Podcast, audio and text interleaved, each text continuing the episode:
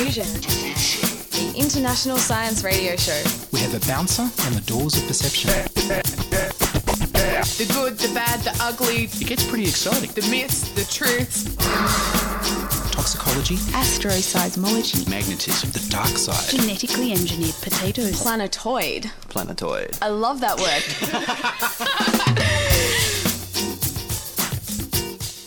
Hello and welcome to Diffusion. Sit back and relax while we plant the seeds of weird and wonderful science directly into the soil of your fertile imagination.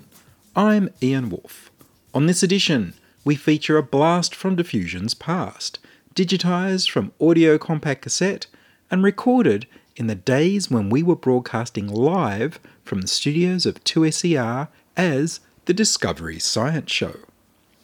This episode is from the 16th of November in the year 1999, where the sound quality was variable and cassette tape changed the way voices sounded.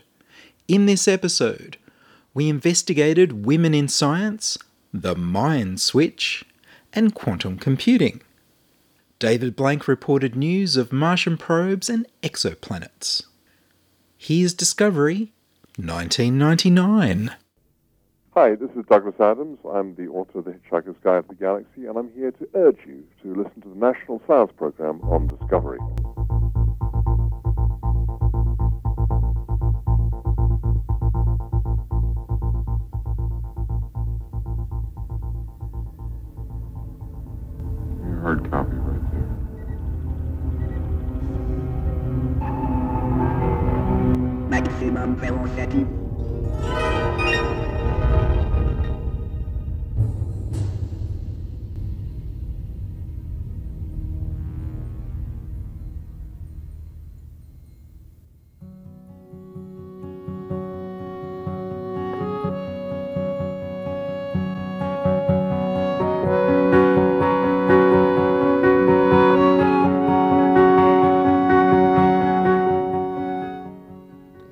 This is Discovery, 2SER's national science show where science, arts, and culture meet to educate, inform, and entertain.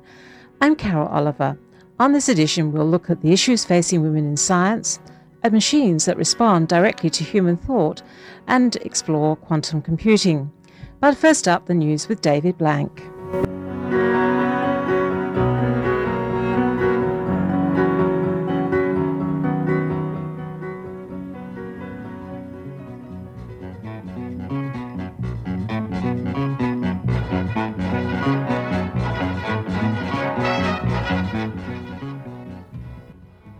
NASA's Deep Space Two microprobes to the South Pole of Mars have been named Amundsen and Scott in honor of the first explorers to reach the South Pole of Earth a century ago.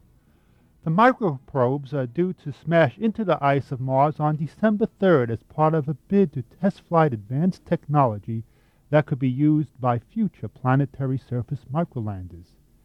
The naming of the probes was submitted to public contest, won by Paul Withers, a U.S. graduate student studying the thin upper atmosphere of Mars. Withers said that Amundsen had explored the Northwest Passage before leading the first unsuccessful expedition to Earth's South Pole in 1911. Scott succeeded a year later, and his memorial inscription also applied to the aims of Deep Space Two to strive, to seek, to find, not to yield. Greg Henry and his colleagues at Tennessee State University have confirmed that the star HD 209458 does have a planet orbiting with a period of about three and a half days. Previously, from the wobble in the motion of the star, the planet's mass was worked out to be about two thirds that of Jupiter, the most massive planet in our solar system. Henry found that the star dimmed by about 2%. From the amount of dimming and its duration, the size of the planet moving in front of the star was worked out to be about two thirds greater than that of Jupiter. From the previously known mass and its now known size, the density of this object is only one fifth that of water. This means that if one could find a big enough lake, the planet would float. The Swedish Nobel Prize Committee have announced the winners of the 1999 Nobel Prize in Science. The award in medicine and physiology went to Dr. Gunther Blobel of the Rockefeller Institute in the U.S. for working out how protein molecules are able to move in and out of body cells. The chemistry prize went to Ahmed Zewail at the California Institute of Technology, also in the U.S., for using laser pulses to study chemical reactions. Professor Zewail is the first Egyptian to win a Nobel Prize, and he did not become a scientist until he was 38. Two Dutchmen, Martinus Veltman and Gerardus de Hooft at the Utrecht University in the Netherlands, won the Physics Prize. They developed a mathematical framework used in particle physics, and their work is also important in development of quantum computers, which would be much faster than the computers currently used.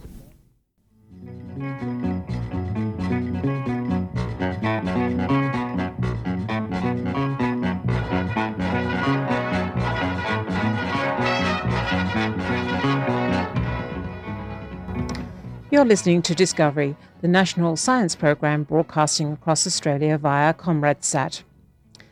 More than 200 female Australian scientists recently met in Melbourne for a conference on women achieving in science. Matt Whitford spoke to Dr. Michelle Smythe, president of the CSIRO section of the CPSU, who opened the conference, about the issues facing women in science today and what the future holds. He begins by asking her about the ideas behind the conference. Well, the idea is that women enter science in uh, numbers that are quite high, but after about five to ten years, a lot of them drop out. And we were trying to find out why women find it difficult to progress in science. And the other idea is that many women are eminent in their fields, but nobody knows about them, and they're not often recognised as the experts in their fields, even though they've achieved just as greatly as men in similar fields have done. Okay, so what were some of the findings of why women do drop out of science? We had 10 workshops about this. I can't tell you the definitive answer to that. I think part of the problem is that women are not as aggressive as men in the political field. When they when they're at work, they do their jobs and they don't enter into the politics of the workplace. Yep. And it seems necessary to do this to get on into um, better positions and to become better known. So would you say that the scientific environment is, say, forbiddingly masculine or patriarchal? The fields that we were looking at were mainly science and engineering, and they are dominated by men. For example, I used to work in CSIRO, and only about 10% of the research staff there was women, not not the total people involved in research, but the research scientists. Yet, more women than 10% graduate from universities. So somewhere along the line, women drop out. Now, one of the reasons they drop out, of course, is that they have children and they leave the workforce for a while and then they find it very difficult to get back into it. Now, there's also the issue of um, role models to encourage young women to get into science, but are there lots or are there not lots? Like at a recent forum marking the International Year of the Older Person, that forum recognised the contributions of 25 Australian old women scientists. Yes, well, well, there are role models, but the, unfortunately, eminent women scientists aren't well known to the public. So unless you're in the actual field, people aren't really well aware of eminent women scientists. For example, we, we all know Gus Nossal's name yeah. and Robin Batterham and John Stocker and so on, but there are many women in charge of large and prestigious institutes whose names are not known to the public. Mm-hmm. And so uh, young girls at school probably don't know of these women.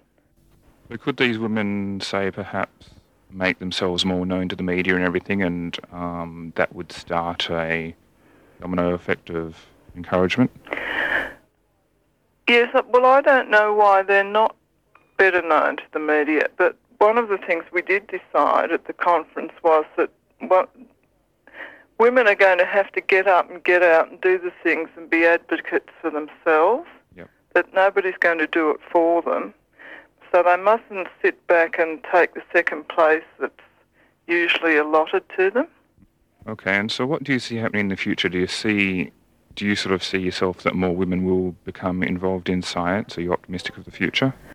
I th- well, I think young women do become involved in science. It's when they, they go into the places of work that they find that they're not in the game. They don't know the rules of the game, and no one will tell them.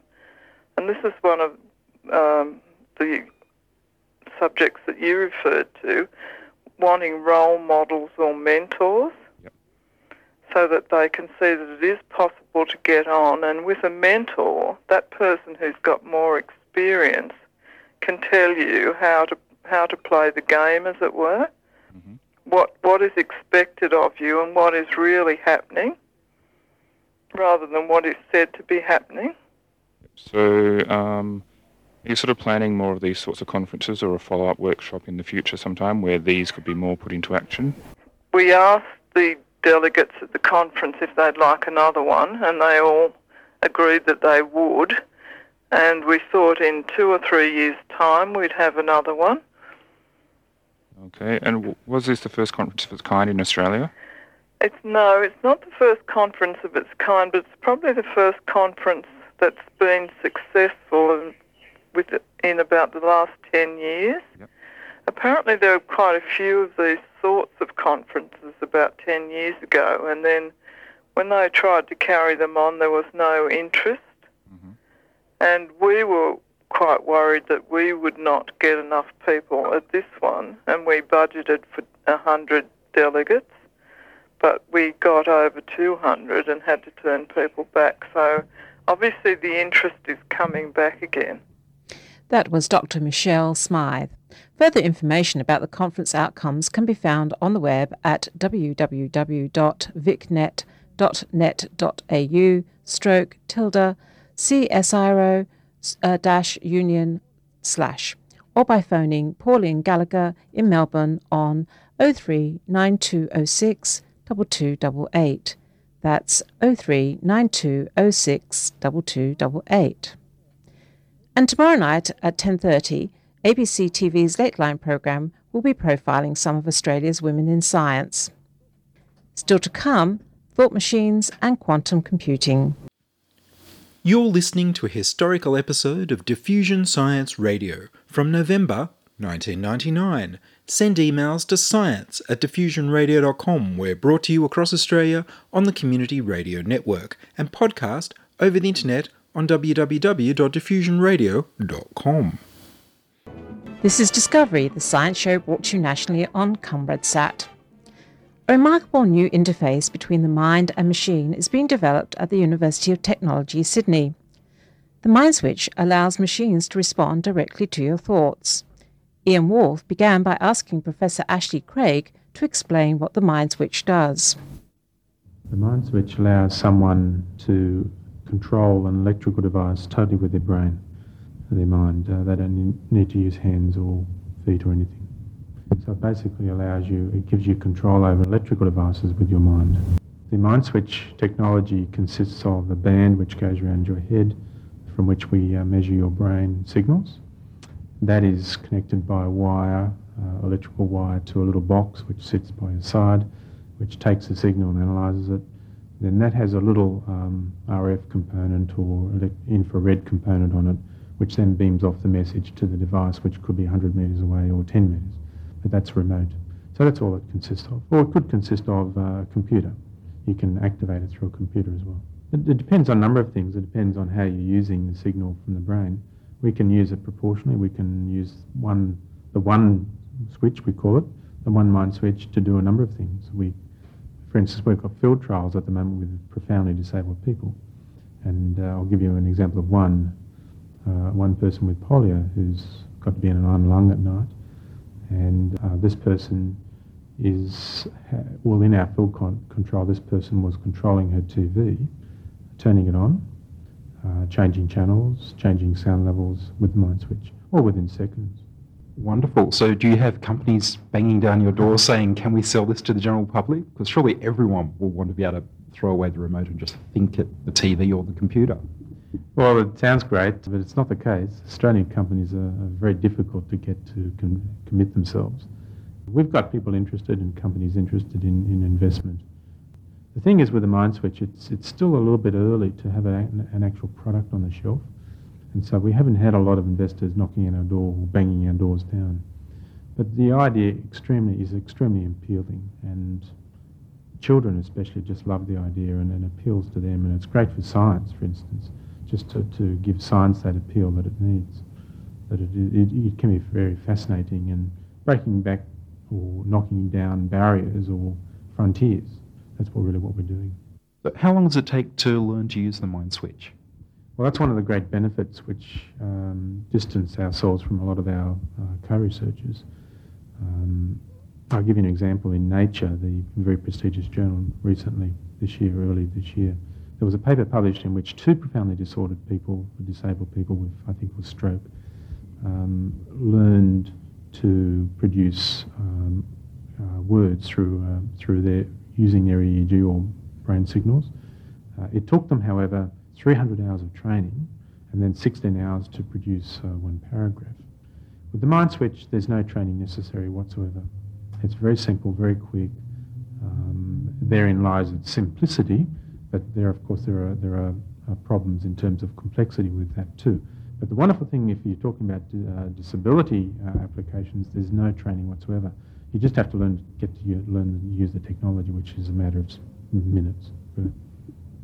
So devices like Dr. Stephen Hawking's machine, where he indicates words on a screen and, and letters on a screen, would that be something you could directly adapt to the mind switch? Oh yes, yes, we could communicate with the mind switch because it's a zero-one uh, option at the moment, and with more complexity than that, mind you. Yes, that could be the sort of thing we do. At the moment, we've, we've restricted it to turning devices on and off, but it wouldn't take a lot to, uh, for instance, through a notebook computer, to uh, basically pluck out words and put sentences together very quickly. The general public might prefer to doing that to hunt and peck typing. Yeah, I think so. I think there's been a great interest out there. Um, for instance, we've been rung up by the army uh, for uh, applications of the smart soldier, uh, where they're looking basically at communication devices. There are whole lots of applications. You know, the smart house of the future could well could well have a, a mind switch or a similar device. Where is your funding coming from? At the moment, our funding is coming from uh, two or three sources. Uh, the Motor Accident Authority has been a wonderful source of support for our research. In, in the beginning, when we started this research off, they were one of the few funding groups who uh, had faith in me and uh, gave us that, that uh, break, other than UTS, of course, University of Technology, which have been great too. They've been giving us a lot of support. But as we got more, uh, as, as, we became better known and we published and, and uh, in this area, um, the Australian Research Council has kicked in with some major grants, and uh, so we're not doing too bad at the moment. Uh, but oh, we, yeah, yeah. If you were to make a prediction, how long do you think it would be before you had some product to market, whether it be zapping aliens on a on a screen instead of a joystick, or for or products for disabled people, or remote controls of some sort? Well, we have very soon. Um, we have some of our first products could be looking at being produced next year, early next year. We have been invited by the Olympic Showcase Com- Committee, which is linked to the obviously the Olympic Games, which want to showcase innovative and creative Australian technology. We have been invited by them to submit a mind switch technology product. So we're hoping to submit that early next year or late this year. But we're hoping, uh, yes, we're hoping to get some products out. For instance, one idea that we've got is, of course, kids love it so much that we thought high schools science departments would love a kit that was educational based and, and allowed kids or children, they're not children in high school anymore, but uh, allowed the students to to basically put together the devices and, and uh, set up experiments where they're using the mind switch. That's one potential device. Another is a great toy, which is mind switch based. And everybody wants one when I hear.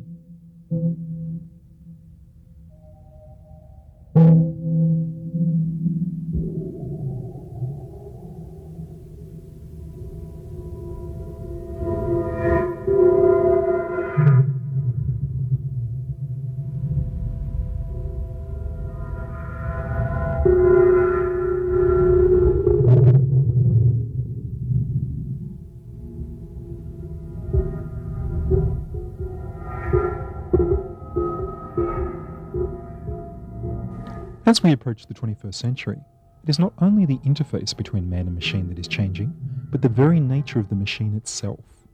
We have almost reached the limits of smallness of the transistors our computers rely upon. If we are to have smarter, faster computers, then we need to use an entirely new kind of technology. Quantum computers were first made practically in 1997. It turns out that Douglas Adams was being cleverer than he thought when he had a good strong cup of tea as an integral part of a very smart computer. Physicists at MIT made a simple quantum computer out of liquid caffeine, manipulated by powerful magnetic fields. These computers have the potential to be 100 billion times faster than transistor based computers. Dr. Andrew Dzurak is the Assistant Director of the new Quantum Computing Centre at the University of New South Wales. He's working on making a dry quantum computer out of silicon. I began by asking Dr. Dzurak to explain how quantum computers compute in parallel rather than exploring one path at a time as transistor computers do. Quantum computer would be able to take in all those variables and go down every possible possible uh, path and pick out what the correct solution was, even though there were millions upon millions of possibilities. And the reason for this is that a quantum computer is able to do what's called parallel processing. Now, parallel processing has existed in, in um, computing for some time. The, for example, you can get two Pentium chips and sit them next to each other, and one chip can be doing one problem while the other chip's doing another problem. That's, that means they're calculating in parallel, and they can share out the workload. Now, um, some of the most powerful supercomputers, like, for example, the type that are being developed at Los Alamos Lab, have thousands of these um, very fast Pentium chips um, tied in together, calculating in parallel. Um, now, the difference between a quantum computer, or at least the quantum computer we're trying to build, and one of these, you know, parallel computers with lots of chips, is that our quantum computer is able to do all of those parallel calculations on just one chip. In fact, it's possible with the individual transistor-like components to be doing a number of calculations at once. Quite a difficult concept to understand, but it's tied into the basic way in which quantum mechanics works. Quantum mechanics being a, um, the laws of nature that describe the behavior of particles right down at the atomic level. I then asked Dr. Dzurak about the code cracking applications of quantum computers. Cryptography uh, is based upon uh, solving um, a particular problem, which is um, uh, breaking up a big number into two smaller numbers, which actually, although it may sound simple, is a very, very difficult problem to do, and it's the difficulty of that problem that means that certain codes um, are hard to crack. And it would take, for a very large number, even a huge supercomputer, potentially years, to, so, you know, to uh, solve that problem. But a quantum computer, because of certain ways in which it does calculations, could do that in seconds. And so instead of several years for a, for a supercomputer to try and get a, a, an approximation of a weather forecast, how fast would a quantum computer go through all these simultaneous calculations and work things out? There are some problems which you can show would take the lifetime of the universe to calculate for conventional computers, but on a quantum computer it could do it in seconds. So what we're talking about is not just sort of when you go from like the Pentium to the Pentium 2 chip, you know, where you get, say, a factor of two or three speed up. We're talking about enormous speed up, something which is impossible on conventional computers. And I'm talking about even if we had the Pentium 2000 chip, right? Even if it, if it was a much, much, much improved version of the current computer chips that are around, they still wouldn't be able to solve the problem because they do calculations in a different way. So do you think we'll have these sort of things on our desks in, in 50 years' time, or are they only for special applications? I think it's very likely that once quantum computers are developed, that they will very likely take over from conventional computers because they will just have so much more power than conventional computers. It's, and, in, and I think 50 years' time is a time scale on which there'll be no doubt that quantum computers will have surpassed conventional computers. I ended by asking Dr. Dzurak, what about artificial intelligence? Um, people who have been trying to simulate intelligence using artificial intelligence um, have run into problems because of the enormous number of possibilities that exist when you try to create what are called neural networks. Because there are many possibilities that thought can take, it, may, it makes ca- computing artificial intelligence an incredibly difficult problem. And so people can only simulate very simple thought processes on conventional computers. But you'd see, of course, this is where a quantum computer would have an enormous advantage. And the inherent parallel computing of a quantum processor would allow artificial intelligence problems to be solved much more easily.